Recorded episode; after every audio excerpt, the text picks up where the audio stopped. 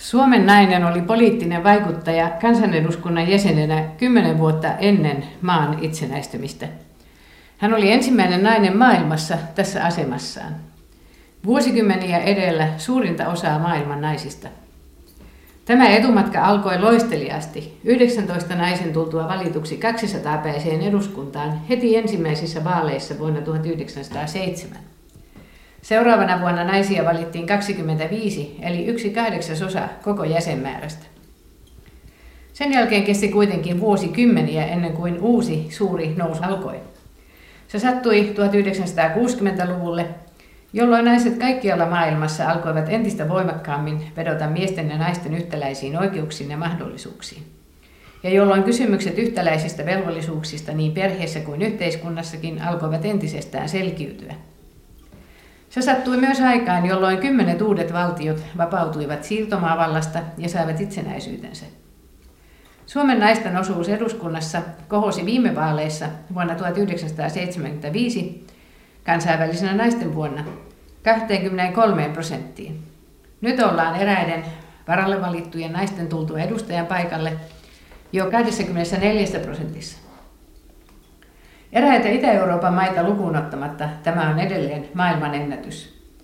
Ottaen huomioon monipuoluejärjestelmän aiheuttamat erot sekä vaalitavassa että vallan käytössä ja verrattuna muihin samanlaisiin järjestelmiin, erityisesti Pohjoismaihin, voidaan sanoa suomalaisen naisen edelleen pysyneen kunniakkaasti aloittamallaan johtosijalla maailman naisten joukossa valtiollisessa päätöksenteossa.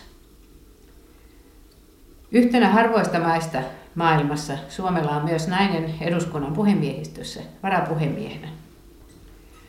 Huonommin ovat olleet asiat kunnallispolitiikassa. Siinä suhteessa olemme olleet jäljessä sekä itäisiin että läntisiin naapureihimme verrattuna, kun kaikkien maan kaupunkien ja kuntien valtuutetut otetaan huomioon.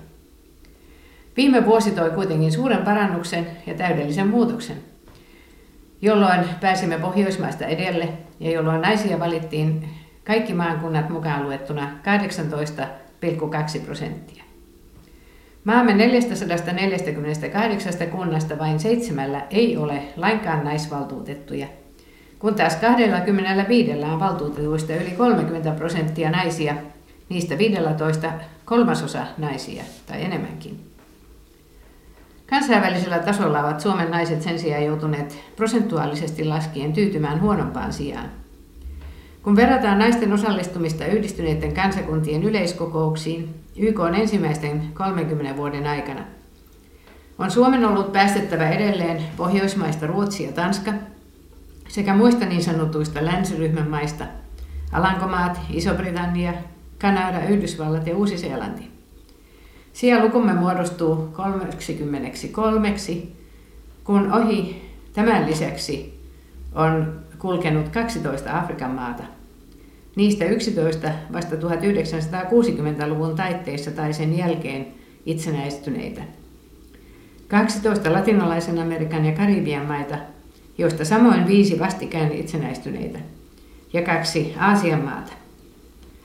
Suomen hyväksi on kuitenkin mainittava, että ensimmäinen nainen maansa edustajana YK on talous- ja sosiaalineuvostossa vuonna 1956 oli suomalainen, silloinen sosiaaliministeri.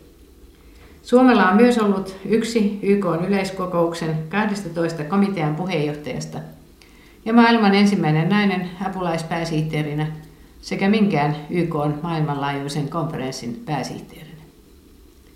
Jos kuitenkin aiomme säilyttää asemamme maailman johtopaikoilla, on vielä paljon parantamisen varaa, ennen kuin voidaan puhua miesten ja naisten yhtäläisestä osallistumisesta – poliittisen vallan käyttöön kaikilla tasoilla, niin oikeutettuina kuin velvollisinakin yhteiskunnan asioita hoitamaan.